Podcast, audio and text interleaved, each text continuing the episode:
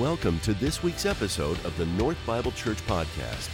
Now, let's join our pastor as we open God's Word together. You know, I uh, I noticed that this church is so normal of all the different churches that I've spoken at over the last 50 years. No one likes the front row. So I'm going to move a little closer, you know, here. Matter of fact, Scottsdale Bible Church is it's amazing. People, just very few people, except for my friends right over here. But even you are sort of close to the door so you can run, you know. But uh, I mean, one, one Sunday morning, I, I had these t shirts made. I sat in the front row in church. And I only had to have 10 of them because there's only six people that would sit in the front row. So, you know, you, would everybody give each other permission? It's okay. You're not a Pharisee or a Sadducee if you sit in the front row. It's just, and, and the spit drops about maybe five feet. So they, they are safe. Don't be afraid of that. Well, good morning. If you will, open your Bibles to uh, 1 John chapter 2. I want to continue this uh, discussion. I want to really close this short series on how do you know that you know? I mean, a lot of people say we say we know stuff, but, but how do you know that you know? And, and, and I think the most important thing is this the last thing you'd ever want to be guessing about is your relationship with God. How do you know that you know that you have one? I've always said the world divides into two kinds of people the saints and the ain'ts. That's it. And, and a saint basically is somebody means set apart by God. Those who, who finally owned up to the truth of their own sinfulness and need for forgiveness. And then they became children of God. I mean, a heavenly father engaged in every detail of your life. No longer creator, creature, like you're to be fearful, you know, or, or indifferent to him. But like God said in 2 Corinthians 6.18, I'll be a father to you, and you'll be sons and daughters to me.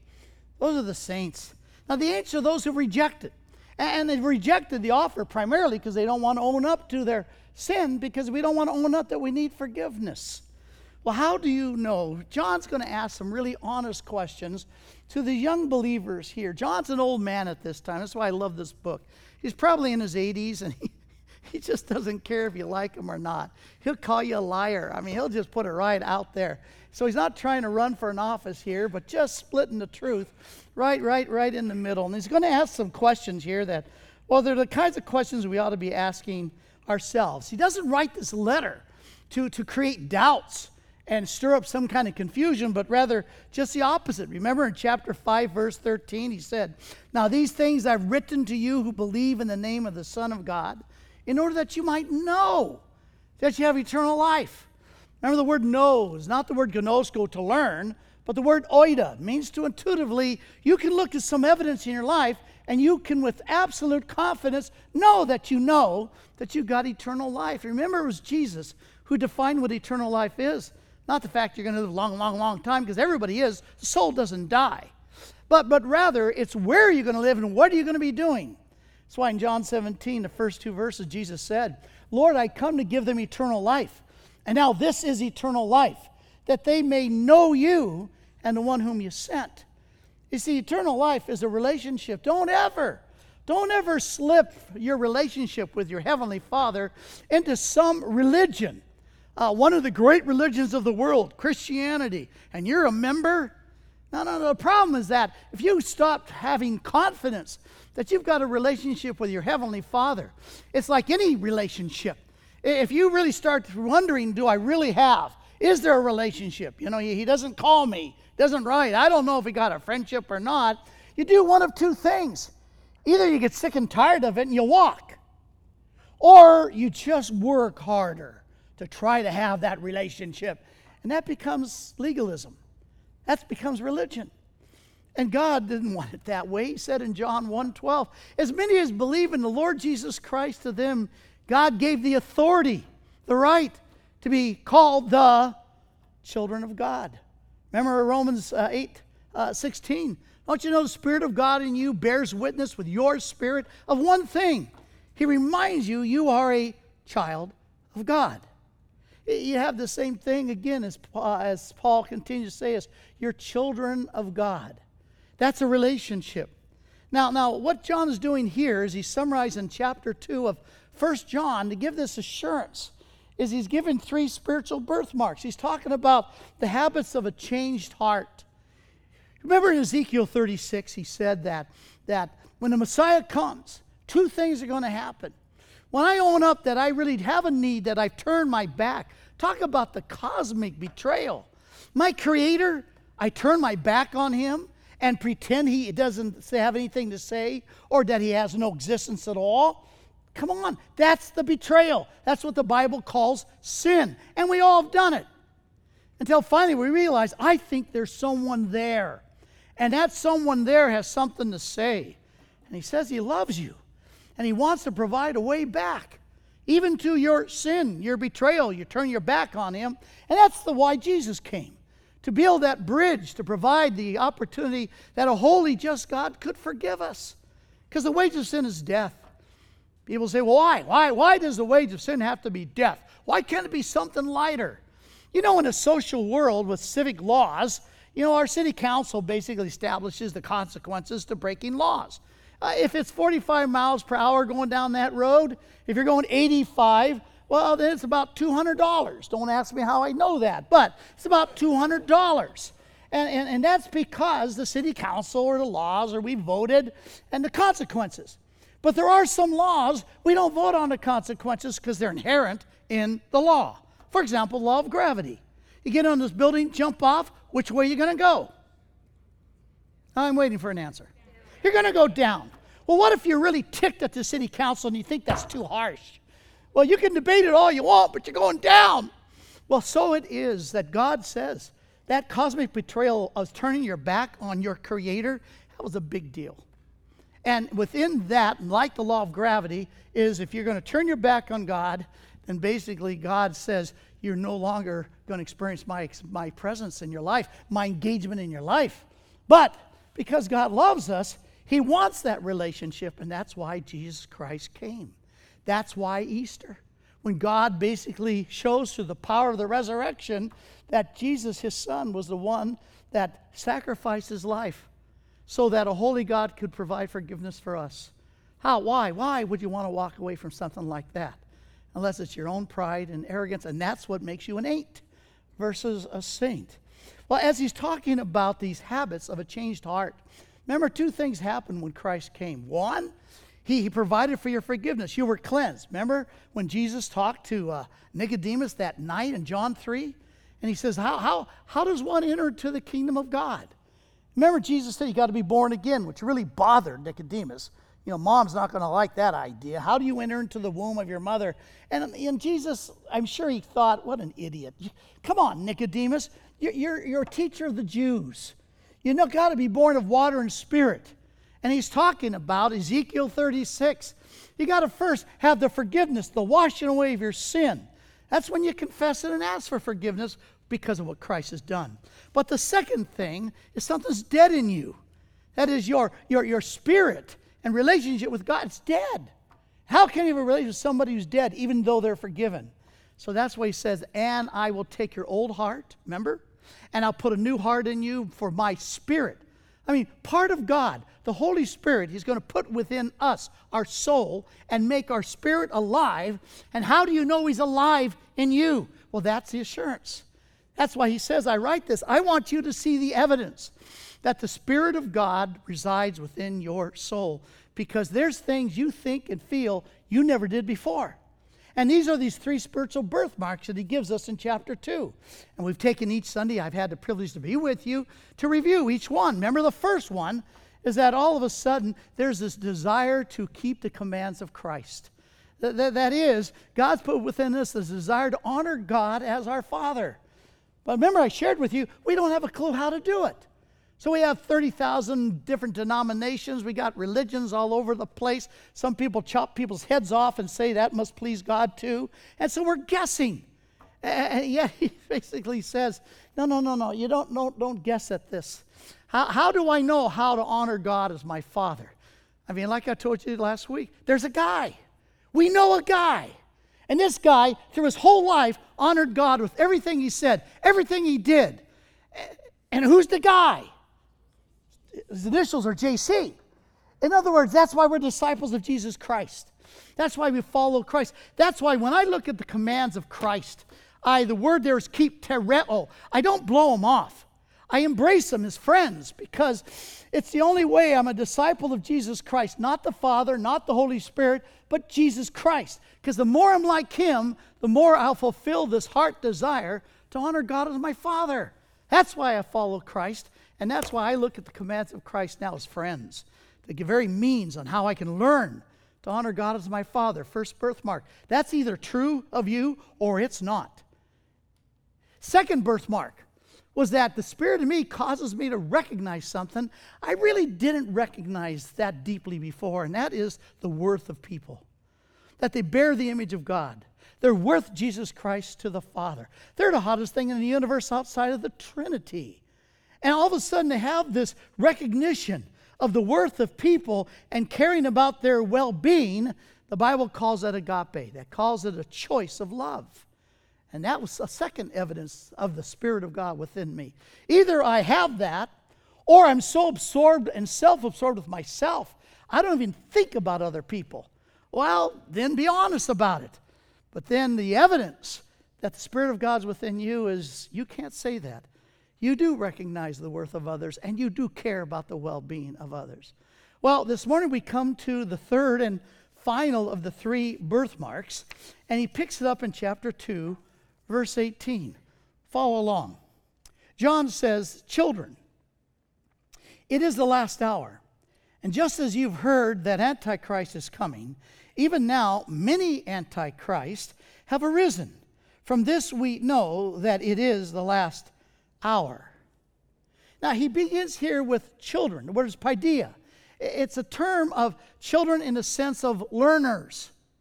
So he says, You young, innocent learners, you got to discern what are you, who are you learning from? He says, It is the last hour. Now you go, The last hour? Come on.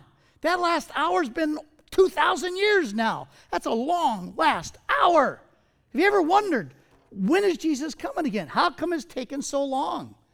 I mean, when I, I, I read uh, in Paul, 1 Timothy 4 1, he talks about we live in the last days. Uh, uh, James says that Jesus Christ is coming at hand. Peter, Peter says basically, and we are now about to see all things come about in this period of time. So you kind of go, they, did they really believe that Christ was going to come in their lifetime? Absolutely. But how could they be so wrong? How, how come this, this last hour is taking 2,000 years and still isn't closed? Well, one thing is that if you look at it closely, in that phrase, this is the last hour, the word the is not in the original text.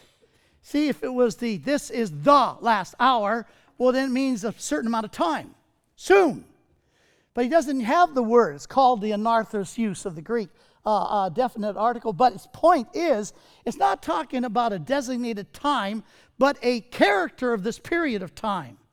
And what he's saying is the character of this particular time is the next thing to happen is Jesus Christ is going to return. But meanwhile, this time is going to be filled with many what? Antichrists. I thought when you think of Antichrist, it says many Antichrists. There's going to be little demons, little horns running around, you know, sticking in your backside. No. Antichrist is what it says. Those who are anti Jesus Christ. You see, this period of time is different than any period of time in history before it because we are filled with religions. And all those religions have one thing in common they're anti Jesus Christ. They've got every other thought, every other mind. And, and the proof that Jesus is like this lightning rod, I mean, just open your eyes. Ha- have you noticed that you can talk about the icons with anybody? Pick anybody, any, any of your friends. And you can talk about Buddhism, and they'll talk to you. You can talk about Hinduism, they'll have a great conversation. You can talk about Islam, Baha'i, Scientology. You can talk about atheism, evolution and nobody gets all weirded out. Bring up the name Jesus Christ. Have you ever, with a group, just bring up the name? Well, let's talk about who and what Jesus Christ did. Why do you think we Christians, why do you have a class? Let's talk. Because we're so frightened. Think about it. Why are we so frightened? Because when we do, we get our head chopped off. We get people get uptight. People want to fight. You see, this, this world has convinced the world that Jesus is an enemy rather than a savior. Now, have you ever thought that to be a bit peculiar? That wasn't the way it was before Christ. He wasn't even really an issue. And you could talk about Messiah, I guess. But this era, this time, this last day period, is full of all this anti, everything is anti Jesus and anti Christ.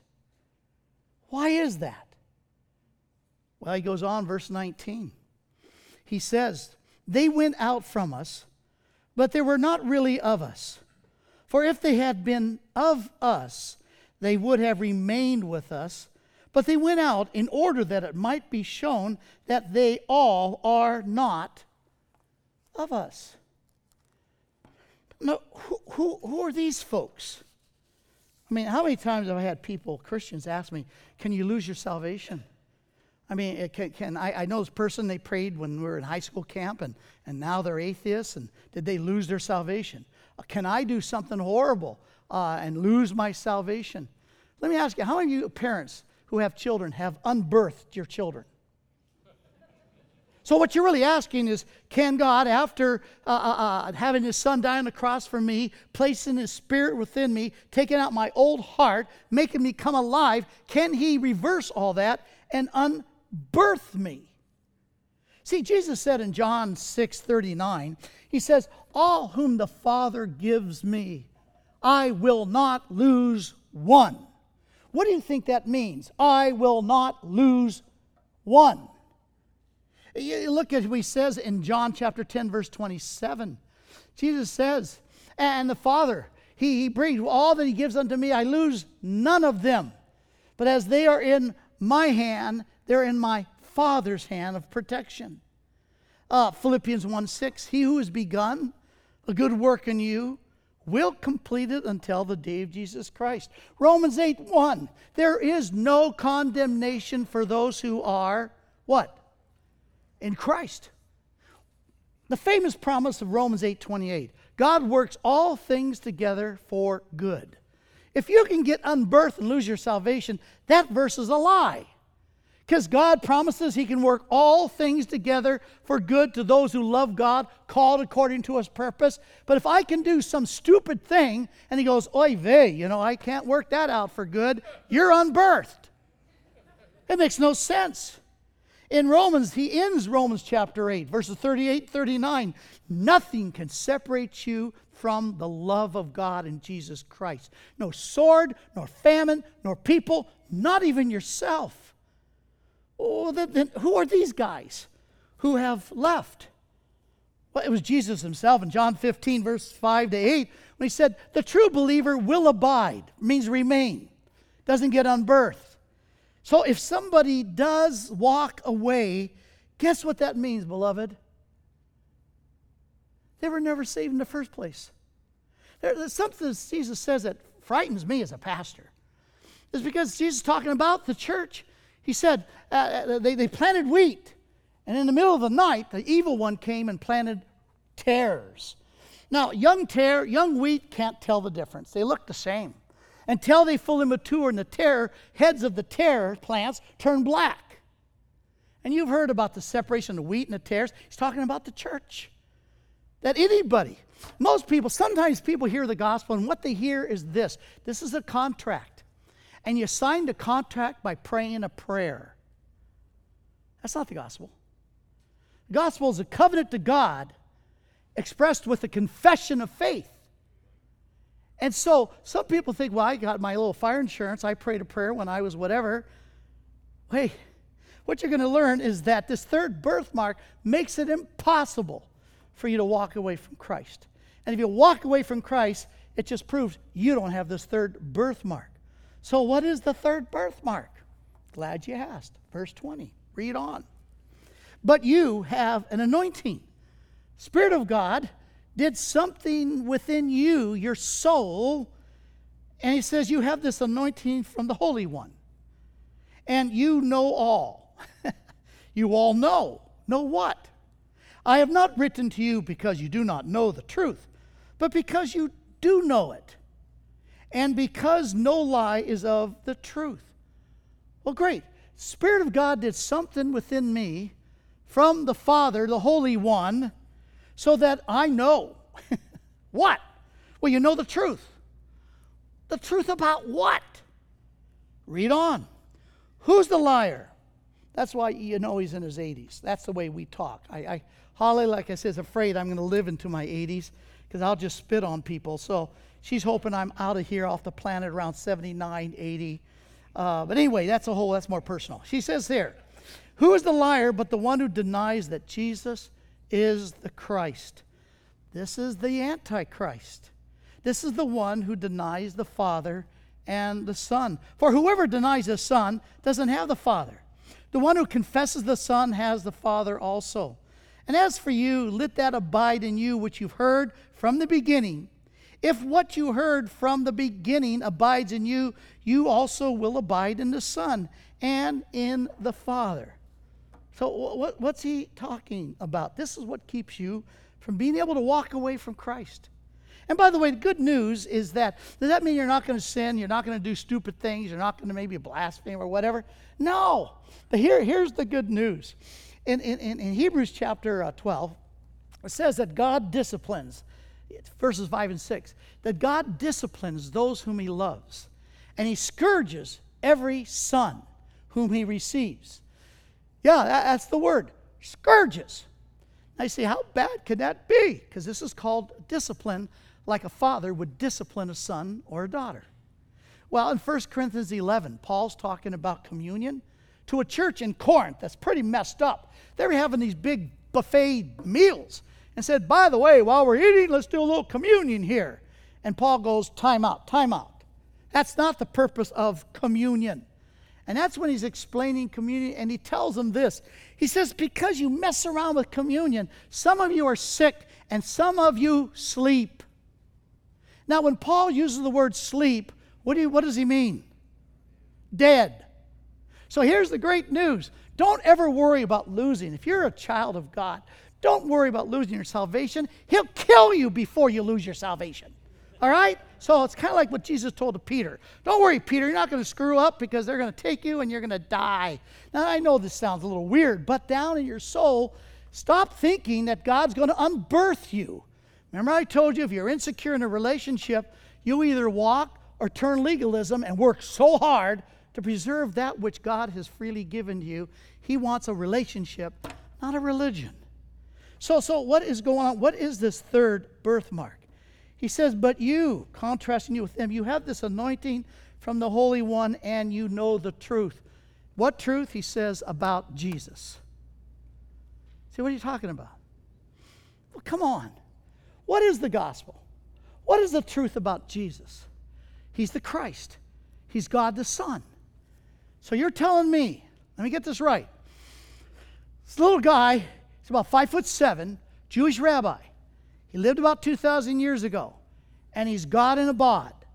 He created the heavens and the earth, and then Rome executed him, but that execution was God the Father sacrificing him for the sins of the world. And, and, and if you believe that and confess your sin, then his execution wipes away your sins in the sight of God. And God raises them up from the dead to prove that God accepts the sacrifice. That's got to be the most unbelievable story ever told. What I don't understand is how come I know that's exactly the truth? Makes no sense to me. Now, I've studied the evidence for the resurrection and evidence for the existence of Messiah, Jesus, and all the pro- I've studied all that, but down deep, I believed before I studied all that. So, what, what may, well, here's the point. Do you think he figured Jesus out? I know brilliant people who do not believe in Jesus Christ. And I know brilliant people who do. I know num-nums who do not believe in Jesus Christ, and I know num-nums who do. I know children don't, children do. So it's not an issue of math. It doesn't seem to be an issue of IQ. Then what is it an issue? This is the mystery of the heart, but I know Jesus, He's the first one to tell you that who I am, no way you're going to be able to believe. It's too wild of a story. That's what he says in John chapter 6, verse 44.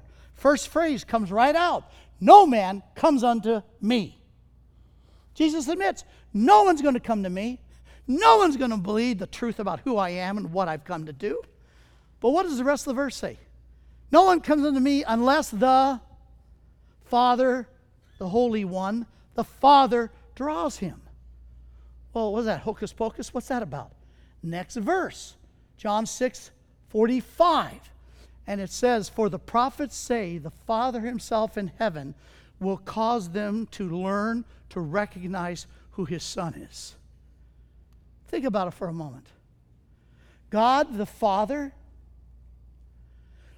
was personally engaged in whatever, whether your heart was open, whatever that mystery is, but God knew that He engaged and He, when you heard the gospel, Ephesians 1.13, you heard the gospel, you believed, you were sealed with the Spirit. So you heard the gospel, but then it says you believed. You didn't do that on your own. Apparently your heart was open to truth. But the Father Himself caused you to recognize that this remarkable story that's impossible to believe was the absolute truth. And you believed. And believe is that you trusted what you believed. And you were born again. You became a child of God. Now, the interesting thing with this is do you remember, um, remember in Matthew 16, Jesus is with his disciples. And you see an example of this. Uh, and Jesus says, um, Who do men say I am? Well, some say you're Jeremiah, some say you're Elijah. And then Jesus beads on Peter. Peter, who do you say I am? And Peter goes, You are the Christ, the Son of the living God. and you know he's feeling really good about that. Where's my gold star, you know, in Sunday school? And Jesus just rips him by saying, Flesh and blood did not reveal this to you, but my Father in heaven. Just like Jesus said it would work. Peter didn't recognize who Jesus was until the Father in heaven caused him to make that declaration. Now, apparently, Peter's riding high. Because what does he do next? Jesus talks about, and for that reason I've come to be the Christ, the Messiah, the suffering servant that Isaiah spoke of, to come and be sacrificed, to pay the penalty so a holy, just God can bring judgment, his holy wrath, but it will be upon me in your place. And what does Peter say? Well, Peter says, You know, I'm one for one so far. Boom! That won't happen, Jesus. You have people like me, you don't have to go to the cross. And what did Jesus do? He looked right at Peter. And what did he do? Did he just call him, You little devil? It's not what Peter did. That's not what Jesus did. What did Jesus do? He looked right in the eyes of Peter and said, Get ye behind me, Satan. Boy, in other words, that little gold star ripped right off. But what an illustration of the very fact that this wasn't an IQ test. It wasn't that Peter was smarter than the other guys. The point is, you cannot de recognize the truth about Jesus. You recognize who he is and what he did.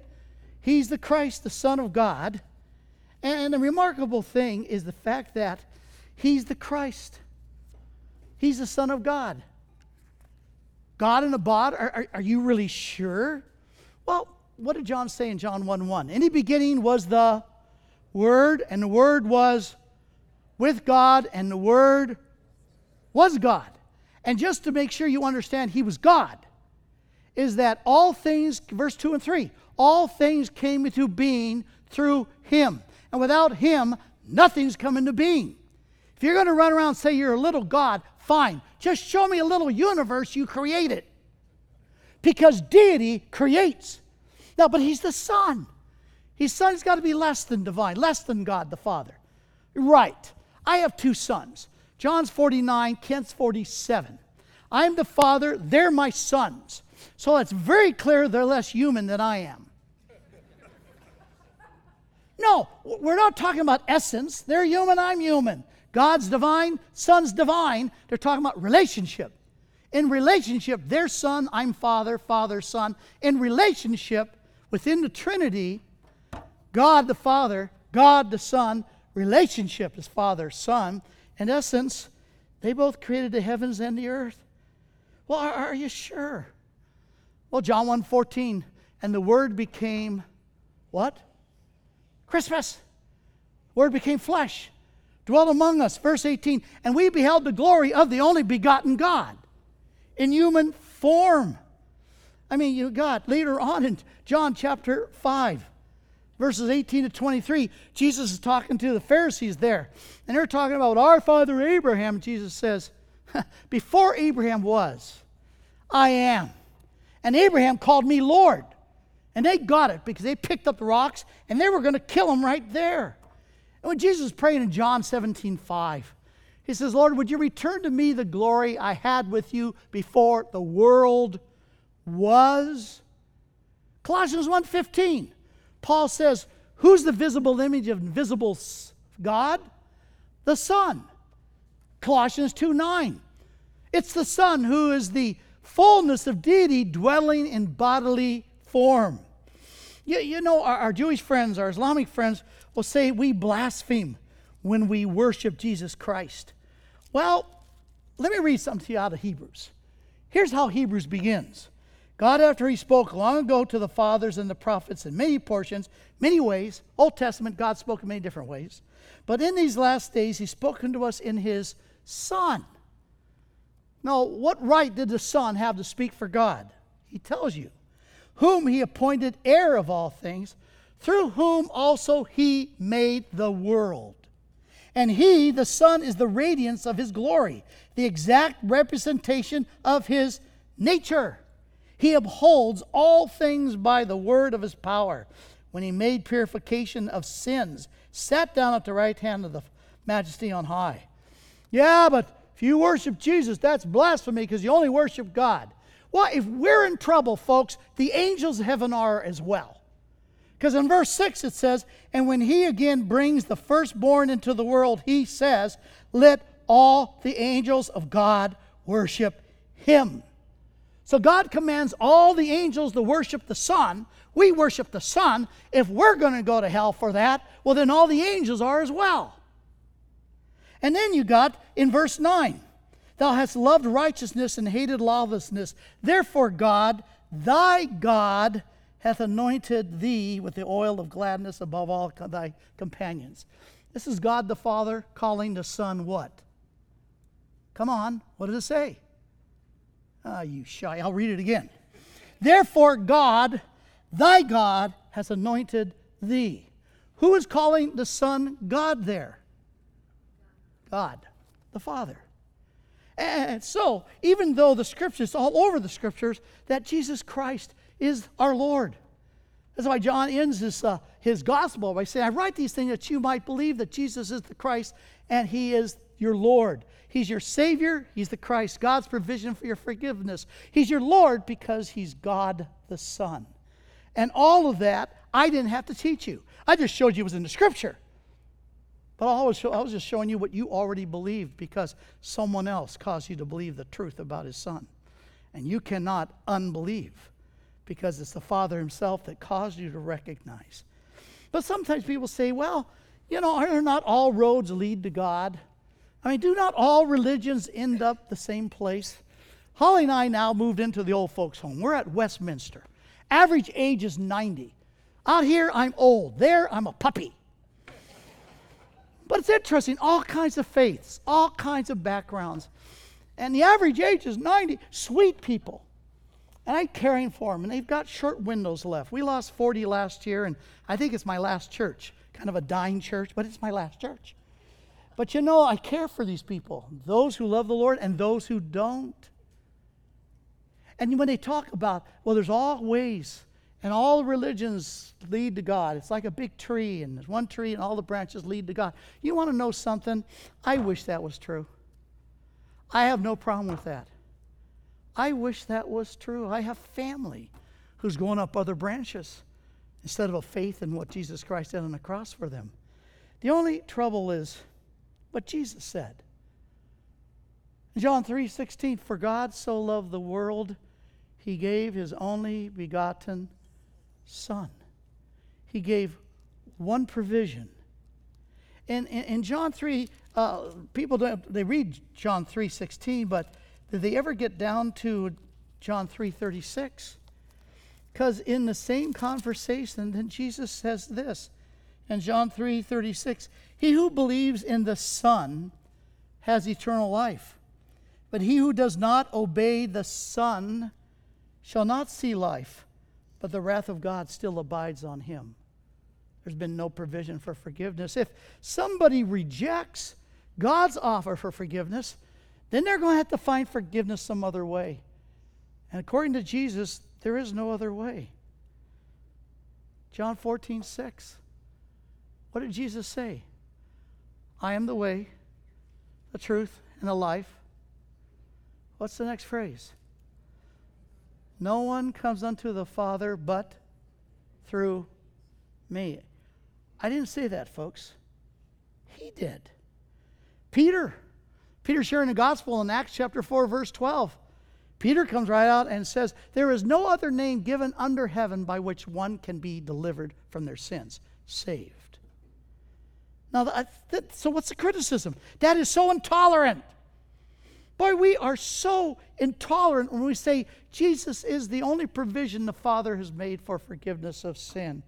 But here's my, my, my question Am I intolerant because I'm faithful to believe what Jesus said? Here, I'll put it this way Holly and I have been married 52 years, and I've been faithful to Holly.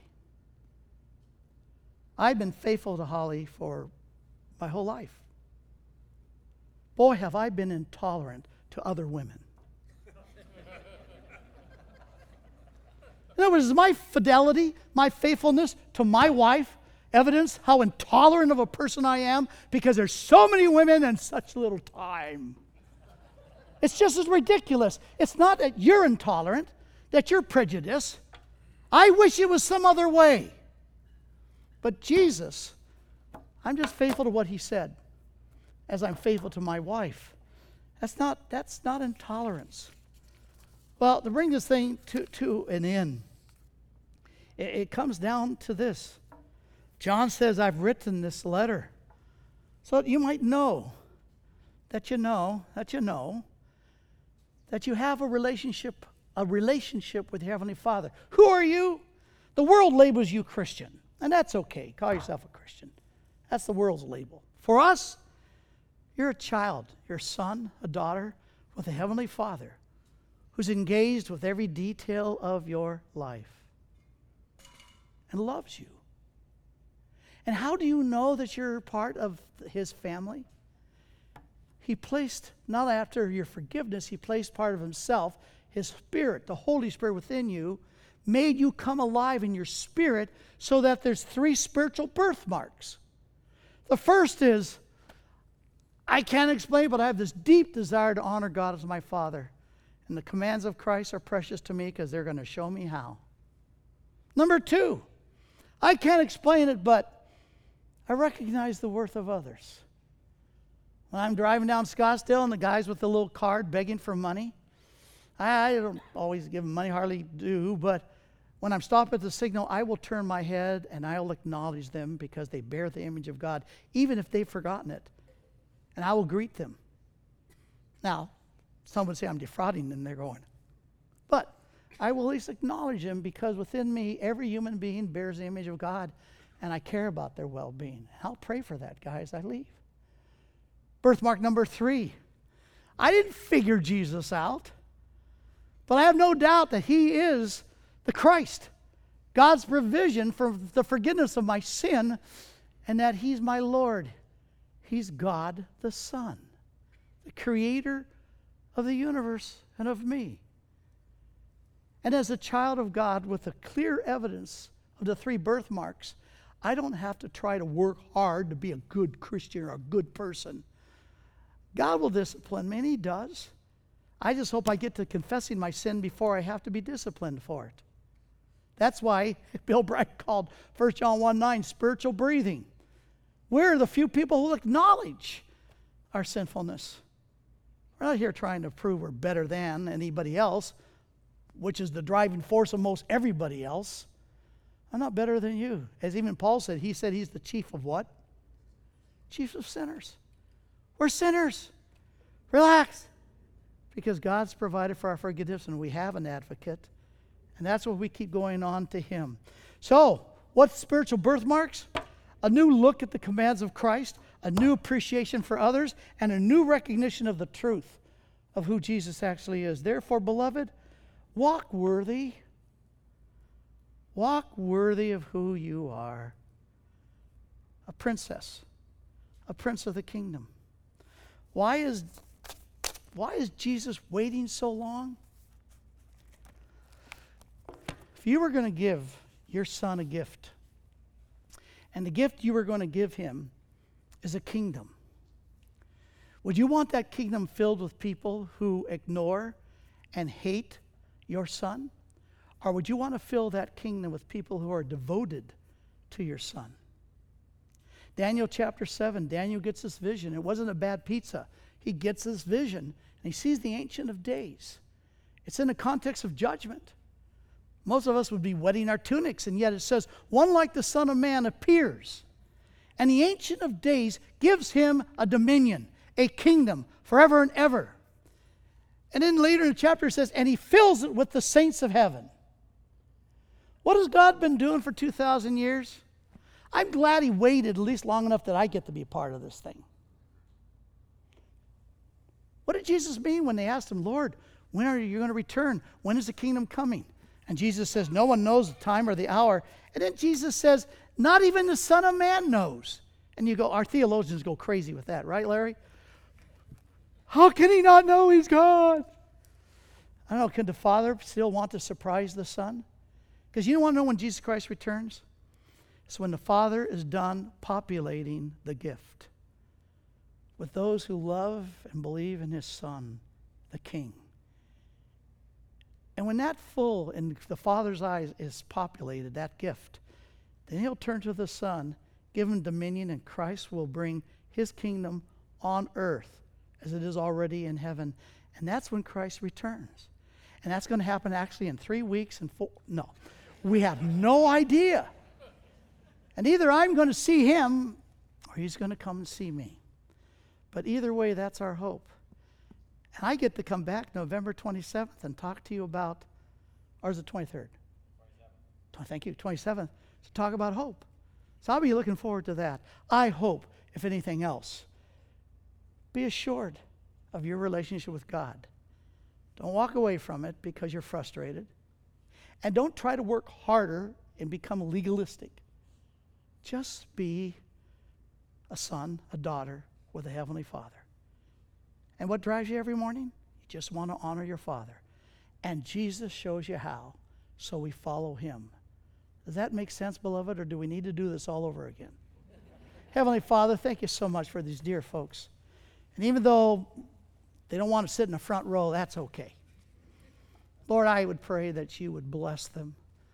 Encourage their spirit. May their spirit within their soul just realize this is truth.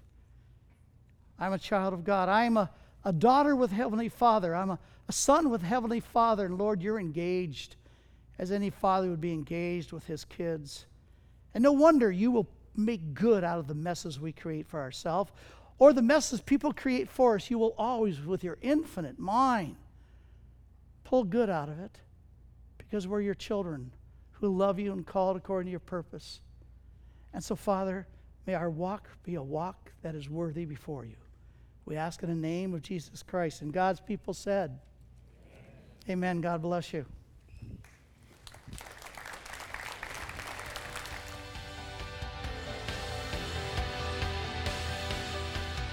Thank you for joining us for this week's message.